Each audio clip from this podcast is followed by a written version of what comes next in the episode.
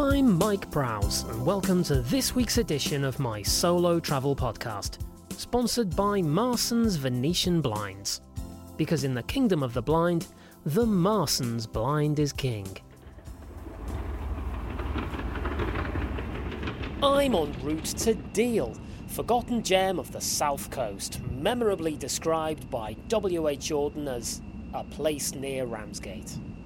My family holidayed here annually from when I was two until I was 14.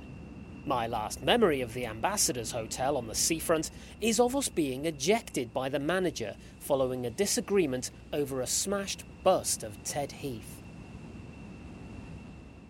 In this podcast, I return to the resort a seasoned traveller and three time Travel Writer of the Year in the weeklies and paid for section of the Southwest category of the Regional Press Awards. I'm revisiting a traditional British holiday resort to see how it's holding up in the age of Twitter, lolcats, and ketamine. Has the deal of my youth been transformed by the pink pound and the hipster shilling? It's not easy being back here. My mother was a complicated woman. Aged 13, I once suggested we holiday somewhere else I still have her written response, which she warned me had been read over by her solicitor. I think I had a point. Since then, British coastal resorts have undergone huge amounts of change, and not for the better. I'm sure we'll be seeing the evidence once we hit the promenade.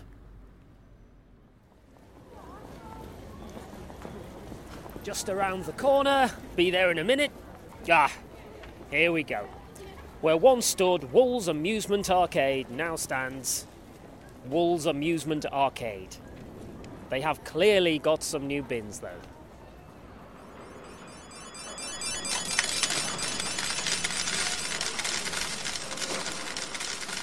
Seventy-five quid.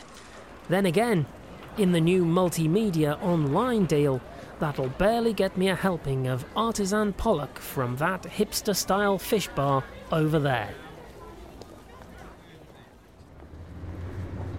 I'm looking through the window, and the experienced seaside goer can see that this fish and chip shop is subtly different.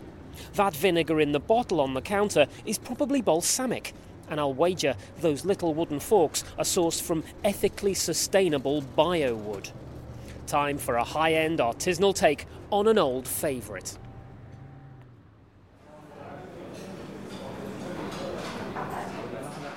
Five pounds actually pretty reasonable, but they're probably being postmodern. There was definitely something artisanal about the way that girl threw the fish in the batter, though.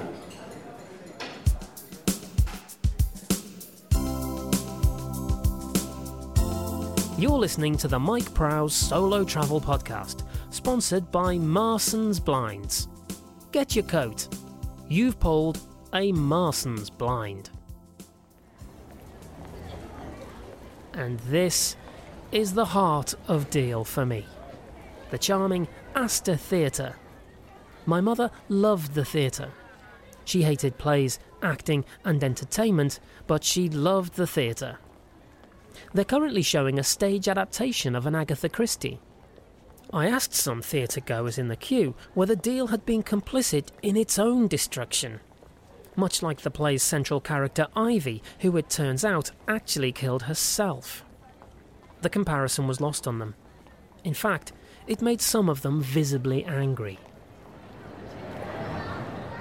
Well, the, the light is fading now, and being here, you really get a feeling for how the English essentially invented the holiday industry when doctors with coastal properties convinced people that what would really make them feel better was paying for a stay in a coastal property.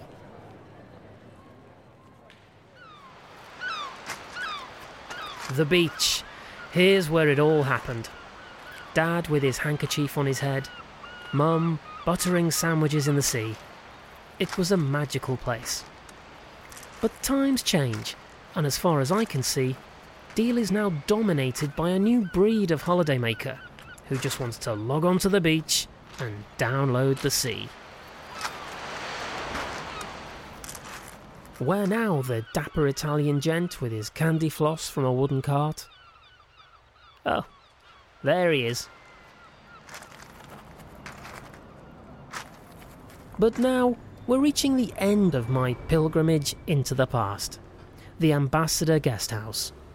Despite looking pretty much unchanged outside, the inside is no doubt all swipe card access and dim sum served on a floor tile.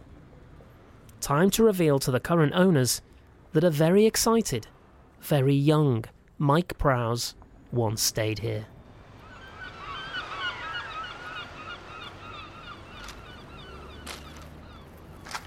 Turns out it's the same owners. They remembered me. They also remembered the smashed bust of Ted Heath, and now I don't have my arcade winnings anymore. You know, Joni Mitchell once sang a song. Don't it always seem to go? And then something about a car park. And in a sense, she's right. When it comes to Deal, I did always seem to go. As I leave, however, I think fondly of my mother, in the knowledge that in over a decade of staying at the Ambassadors, the sum total of her consistent petty pilfering of towels and cutlery far exceeded £75.